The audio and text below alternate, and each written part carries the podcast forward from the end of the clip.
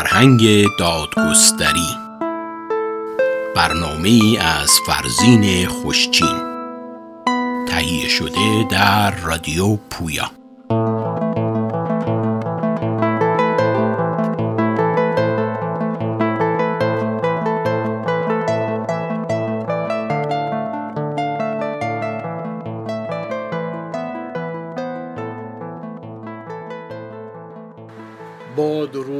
خدمت همکاران و شنوندگان گران ارج رادیو پویا. در این گفتار و چند گفتار آینده می‌خوام نکته هایی را با شما در میان بگذارم درباره اینکه سکولاریسم چیه و به چه درد ما می‌خوره. همینطور که می‌بینیم امروزه بسیاری از فعالان اپوزیسیون و حتی نیروهای درون حاکمیت در ایران هم تلاش دارن از سکولاریسم تعریفی مطابق با دیدگاه طبقاتی و گرایش سیاسی خودشون ارائه بدن. و این در حالی است که برخی از چپ ها رسما آشکارا اعلام می‌کنند. سازمان ما برای سکولاریسم تبلیغ نمی‌کنه و سکولاریسم به درد جنبش امروزی ایران نمی‌خوره. باورش سخته اما واقعا نظر برخی از سازمان ها و فعالان چپ همینه. بنابراین بسیار لازم ابتدا ببینیم سکولاریسم چیه و به چه درد ما می‌خوره. برای درک این نکته بسنده است به شرایط ویژه پس از بهمن 57 نگاه کنیم که مثل باطلاقی آرام آرام کشور مردم و همه چیز را در خودش فرو برده و داره به نابودی کامل میکشونه. همه این بدبختی از در هم آمیزی دین و سیاست سرچشمه گرفته. توجه داشته باشیم که سابقه این گونه دخالت دین در سیاست اگر نخواهیم زیاد دور بریم و به دوران سلطه بنی امیه و یا روی کار آمدن عباسیان با نوکری ابو مسلم و یا حتی به دوران ساسانیان اشاره کنیم باید دخالت دین اسلام شیعی در سیاست را از دوران انقلاب مشروطه یادآور بشیم. می‌دونیم که در جریان انقلاب مشروطه دو دست از روحانیان بودند. مشروع خواهان به سرکردگی شیخ فضل الله نوری و مشروط خواهان به سرکردگی آیت الله بهبانی و آیت الله تباتبایی در نگاه نخست مشروط خواهان جناه لیبرال را نمایندگی می‌کردند و خواهان چیزی متفاوت از آنچه بودند که مشروع خواهان می‌گفتند اما آیا این یعنی مثلا مشروط خواهان مخالف دخالت دین در سیاست بودند و فقط شیخ فضل الله نوری خواهان جاری شدن احکام شریعت بود؟ می‌دانیم که چنین نیست. بهبهانی و تبا تبای دین را یعنی اسلام شیعی را از در بیرون کرده و از پنجره وارد کرده بودند. زیرا در قانون اساسی مشروطه گنجانده بودند که پنج آخوند بزرگ امامدار برای نظارت بر تطابق قوانین با شرع انور در مجلس حضور دارند.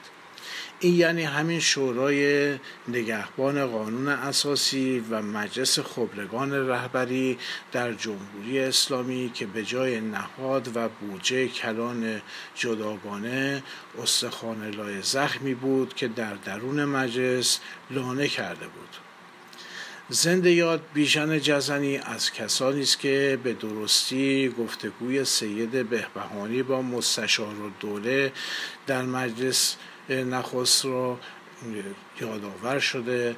بهبهانی میگه یک ماه قبل عرض کردم که قانون عدلیه باید از نظر علما بگذرد و از نسخه های چاپ شده به علما بدهند که نظریات خودشان را بفرمایند و بعد یک کمیسیون از علما تشکیل شده و آقایان ملاحظه و تنقیح نموده آن وقت از آن کمیسیون به مجلس بیاید و از مجلس بگذرد و غیر از این طور دیگر ممکن نیست.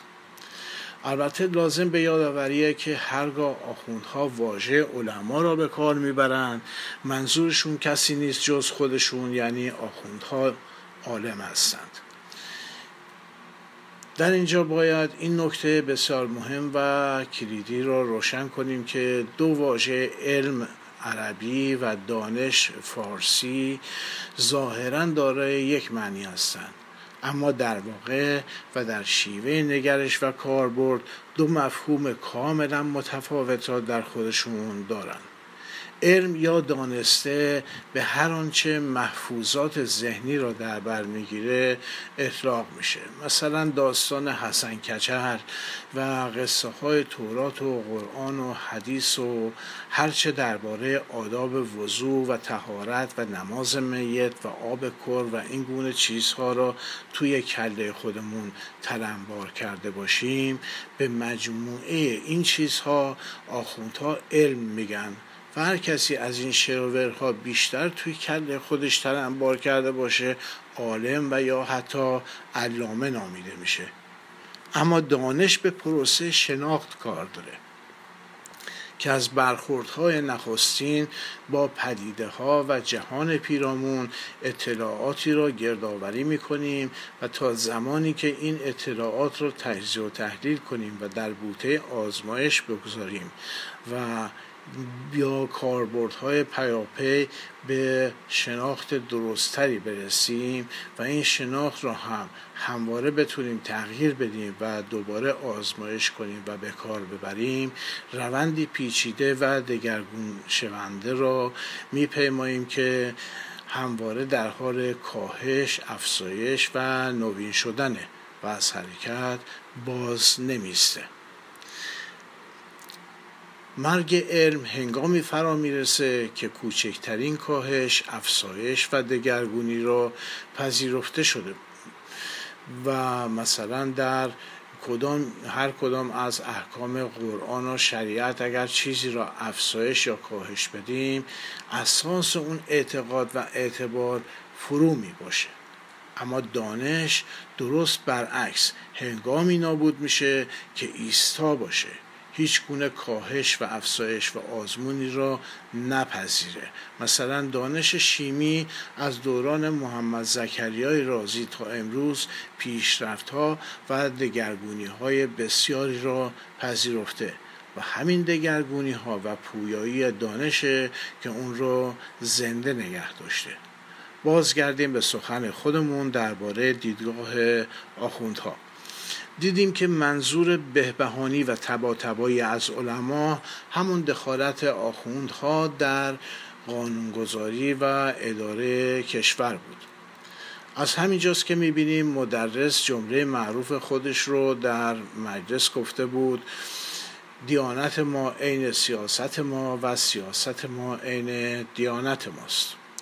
جلوی این اندیشه را بسا پیشتر میبایست می‌گرفتند اما حتی در اون روزها هم مخالف مخالفت جدی و رسمی با این گرایش حزب الله دیده نشد. سپس هم دیدیم که نواب صفوی و هیئت منصرفه و آل احمد و علی شریعتی و سازمان مجاهدین و جنبش خمینی پی در پی چه ضربه هایی به روند دموکراسی و حقوق شهروندی ما زدن تا اینکه با فاجعه 22 بهمن روبرو شدیم. می‌دونیم که اساس مخالفت خمینی با شاه مخالفت با استبداد و کنار گذاشته شدن مشروطیت و بازگشت به سلطنت مطلق قاجاریه از سوی پهلوی ها نبود. بلکه خمینی و روحانیان از دست گذاشتن روی اوقاف و دادن رأی به زنان شکایت داشتند. در واقع این دو اقدام از بهترین و پیشروترین اقدامات شاه بودند.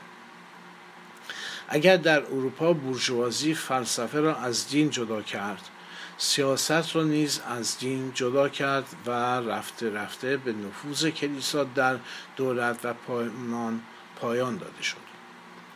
بدین ترتیب بورژوازی با اختراعات و اکتشافات خودش نمی‌خواست مزاحمی به نام دین داشته باشه.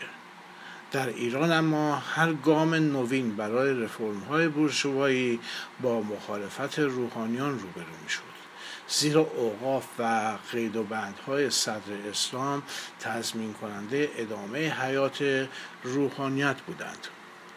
تنها کسی که از میان همه چپها برآمدن خمینی را پیش بینی کرد و هشدار داده بود کسی نبود جز بیژن جزنی. اما زمانی که خمینی عملا مطرح شده و داشت سکان رهبری جنبش ضد شاه را به دست می گرفت هیچ کدام از چپهای ما در هیچ سازمان و گرایشی این حیولای روشیابنده را نمی‌دید بلکه زمینه های همکاری و پیروی از خمینی را هم فراهم آورده بودند.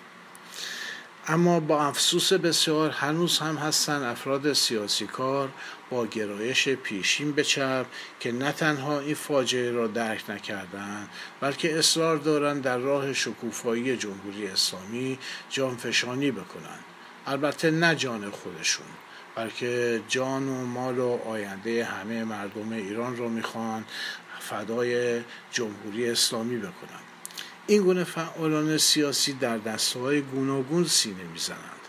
اما نتیجه همه فعالیت هایشون چیزی نیست جز همان راه حزب توده. و اگر ما میبایست مبارزه ایدئولوژیک علیه دیدگاه دینورزانه به طور کلی و به ویژه اسلام را در شرایط کنونی انجام بدیم این مبارزه و نقد دین صرفا پژوهش های تجریدی و آکادمیک نیست. بلکه در پیوند تنگاتنگ با زندگی روزمره سیاسی اقتصادی اجتماعی فرهنگی بهداشتی ورزشی هنری و هر حوزه از زندگی است. یعنی امروزه بدون نقد اسلام ناب محمدی هیچ کاری نمی‌توان انجام داد که بگونه با ایدئولوژی حاکمیت صحابه رسول الله برخورد نداشته باشه. نظام ولایت مطلقه فقیه تنها توجیه خودشو برای در دست داشتن همه امور زندگی با تکیه بر اسلام دریافت کرده. اگر اسلام را از دولت مردان و سیاستمداران حاکمیت جمهوری اسلامی بگیریم هیچ گونه کارشناسی در هیچ کدام از زمینه های اداری کشور را ندارند. همین چند پیش در جریان سرکوب اعتراضات در آبان ماه خامنه ای صراحتا اعتراف کرد من در زمینه اقتصاد در زمینه اقتصاد کارشناس نیستم. پس چرا آخوندها باید در همه کارها فرمان روایی داشته باشند؟ اگر کارشناس نیست به چه حقی فرمان انجام این دزدی بزرگ و سرکوب معترضان را صادر کرده؟ تنها و تنها با تکیه بر اسلام ناب محمدی. اونایی که حزب کوچه علی چپ درست کردن و خط امام رو دارن پیش می‌برن باید آگاه باشن که در فردای سرنگونی این رژیم حتما به دادگاه کشیده خواهند شد. زیرا با این رژیم همکاری دارن. هیچ چیزی را نمیبخشیم و هیچ چیزی را فراموش نمی کنیم بگذارید کمی از خود موضوع سکولاریزم دور بشیم و به گونه فشرده اشاره کنیم به چرایی گرایش توده یکسریتی ها و برخی دیگر از فعالان ظاهرا چپتر که در خدمت ایدولوژی جمهوری اسلامی هستند. و دونستن این نکته بسیار اهمیت داره. نقطه مشترک همه این گرایش ها لنینیسمه. که خودش هم نه ادامه و یا بدتر تکمیل کننده مارکسیسم بلکه ادامه نارودنیسمه که بلانکیسم روسیه. این را باید در گفتار ویژه‌ای بشکافیم. بدبختی بزرگ چپ ایران این بوده که فعالان چپ به جای مطالعه آثار مارکس و انگلس از چه باید کرده لنین آغاز می‌کردن و شاید هم خواستگار خانواده مالکیت خصوصی و دولت انگلس رو میخوندم و بعدش هم به دام روژیس دبره و چگورا میافتادن و خیال می‌کردن مارکسیسم همین. قافل از اینکه با خواندن چه باید کرده لنین هیچ کس مارکسیست نمی‌تونه بشه. آنارشیست شاید اما مارکسیست نمی‌تونه بشه. و دیدیم که در مناظره های ایدئولوژیک در برابر سروش و تمساح یزدی نمایندگان چپ عملا چیزی برای گفتن و روشی برای نقد کردن در دست نداشتند. زیرا نه تبری و نه فرخ نگهدار چیزی از ماتریالیسم تاریخی و شناخت روند اندیشه دینی در تاریخ نمی‌دونستند. اما فشرده اگر بخواهیم به ویژه به چرایی این گونه برخورد تودهی اکثریتی ها به جمهوری اسلامی اشاره کنیم میبایست یادآور بشیم که این نگرش رشیه در تز راه رشد غیر سرمایهداری داره. یه سرانجامش اینه که برای گذار به سوسیالیسم در کشورهای رشد یافته میشه رهبری خورده برجوازی فودالیز و حتی عناصر مرتجعی مثل روحانیت شیعه و اصحاف ماکاریوس در قبرس و الهیات نجات بخش در آمریکای لاتین و غیره را به رهبری پذیرفت زیرا قرار اینها جاده را به سوی سوسیالیسم همبار کنند و ظاهرا هم چاره ای ندارند جز رساندن کشور به آستانه گذار به سوسیالیسم. می‌بینیم که این تست چقدر ابلهانه و حتی تبهکارانه است. رویای این تز ابلهانه بر پایه دور زدن فرماسیون کاپیتالیستی بنا گذاشته شده و این دقیقا تکرار همون ایده سوسیالیسم دهخانی نارودنیکای روسه که لرین اون را با رنگ و لعاب جارهای مارکسیستی آرایش داده و با اصرار زیاد در اکتبر 1917 پیاده کرد و خودش هم فهمید که به نتیجه نمی‌رسه. و ما بازگردیم به دنباله سخنان خودمون درباره سکولاریسم. دیدیم که دخالت دین در سیاست به ویژه از بهمن 57 تا امروز به فاجعه انجامیده. اصل سکولاریسم همین گونه که از معنی این واژه برمیاد یعنی پرداختن به امور دنیوی سکولر. با راهنمایی دانش بشری. یعنی دین باید در حوزه شخصی بمونه و امر خصوصی هر شهروندی باشه و امور دنیوی را با دین نباید پاسخ داد. اما نکته باریکی در اینجا هست. شهروندان مجاز هستند هر دینی را بپذیرند یا هیچ دینی را نپذیرند هیچ کس را نمی‌توان به صرف داشتن و یا باور نداشتن به دین ویژه از حقوق شهروندی محروم نمود و یا او را به مسئولیت های مهم بر نگماشت و یا تعلق داشتن به دین ویژه‌ای نمی‌تونه ملاکی برای پذیرفتن مسئولیت ها باشه. این کوتاهترین فرمول بندی سکولاریسم که میشه بهش اشاره کرد. در جامعه سکولار انجمنهای دینی می‌تونن برپا بشن و برای دین و باورهای خودشون تبلیغ هم بکنن.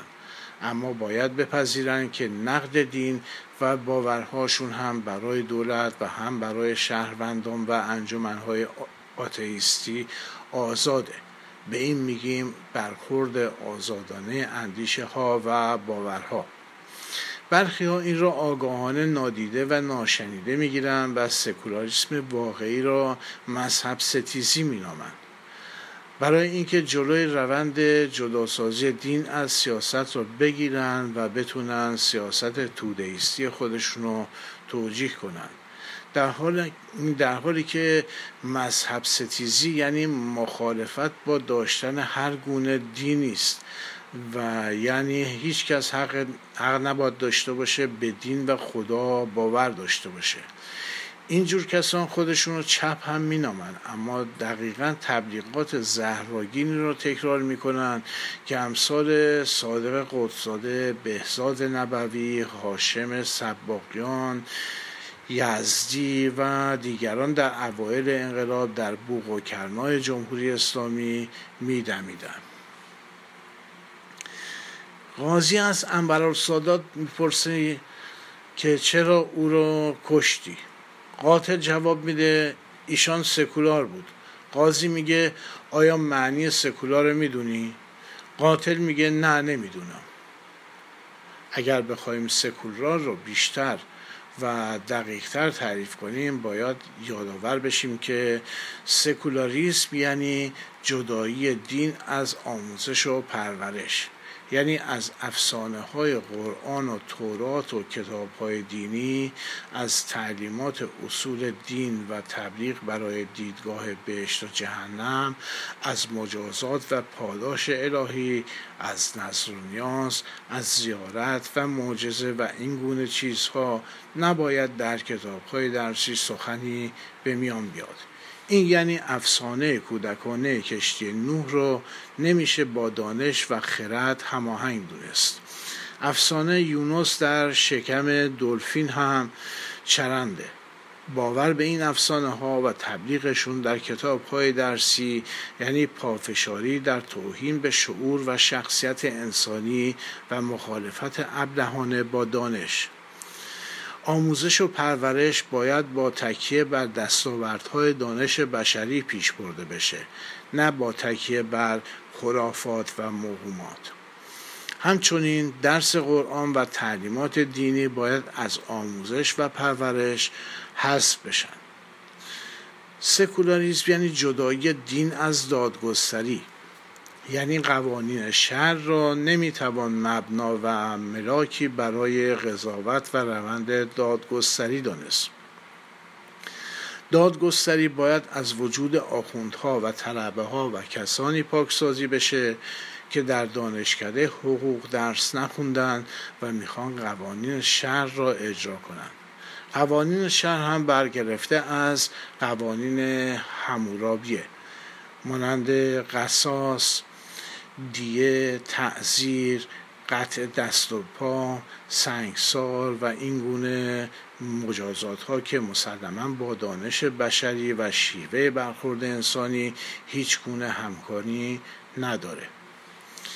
سکولاریزم یعنی جدایی دین از اقتصاد یعنی خیرات فطریه خمس زکات و صندوق قرض الحسنه برای اقتصاد کارساز نیست و چرخه اقتصاد را با نابسامانی، رشوه، اختلاس، فساد و تباهی درگیر می‌کنه و ما به روشنی داریم هر روزه این ماجرای اسلام ناب محمدی را در اختلاس های نجومی و فران نجومی مشاهده می‌کنیم.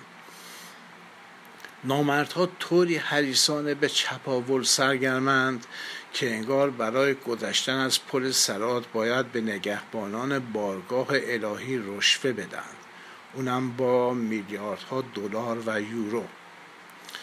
سکولاریسم یعنی جدایی دین از بهداشت. مثلا گندزدایی با الکل در برابر پاک شدن در آب. در آب کر. اسلام میگه اگر دستت نجس شد باید توی آب کر فرو کنی تا پاک بشه.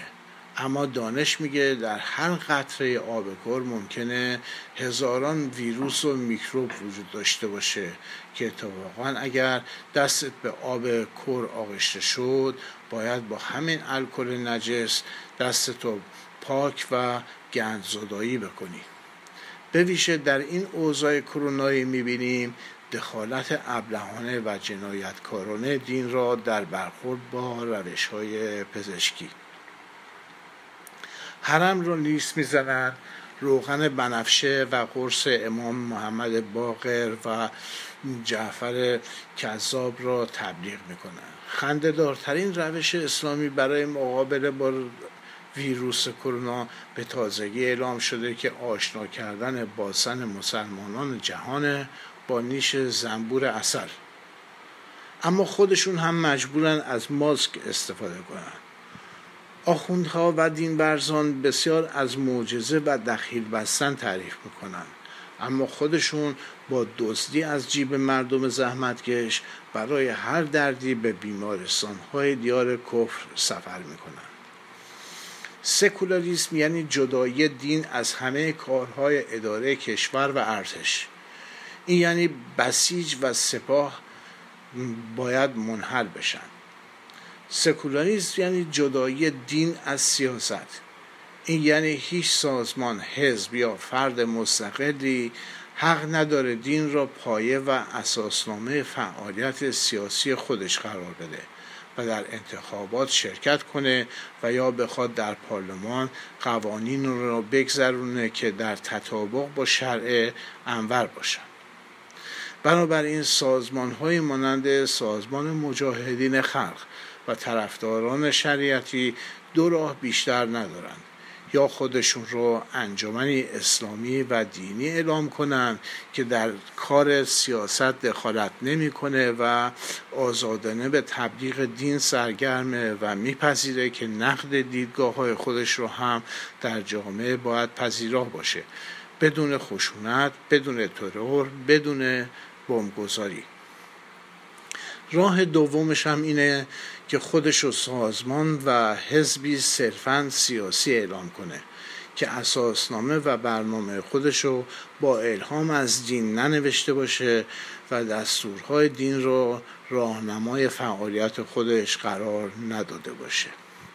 سکولاریسم در یک کلام یعنی جدایی کامل دین از امور دنیوی این بخش مهمی از مبارزه میان دین و دانش که هزاران سال برپاست. پایان گفتار نخست تا درود دیگر بدرود.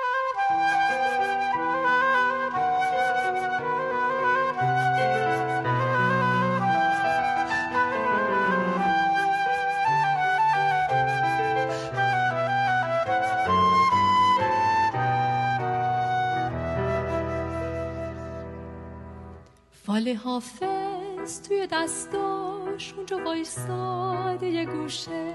توی سرما توی گرما دخترک گل میفروشه. سطل آبی رو پر از گل کرده پنهون زیر یک پل. سبد گل روی شوناش موج موهاش مثل سنبول توی چشماش تو ستاره رو لباش خنده صد گل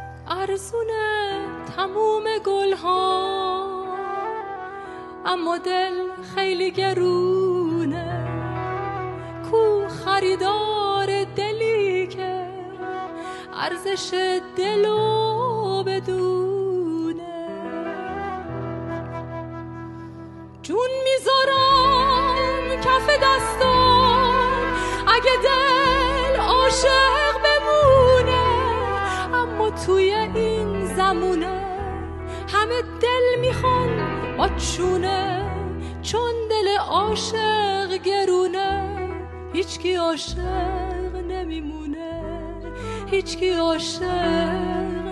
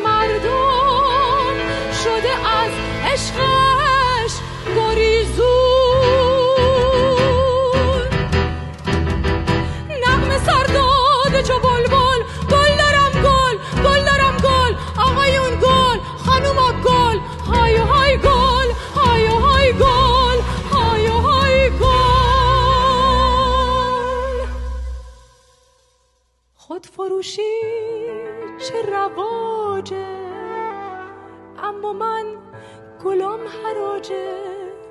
بخرین گل گل دارم گل. هایوها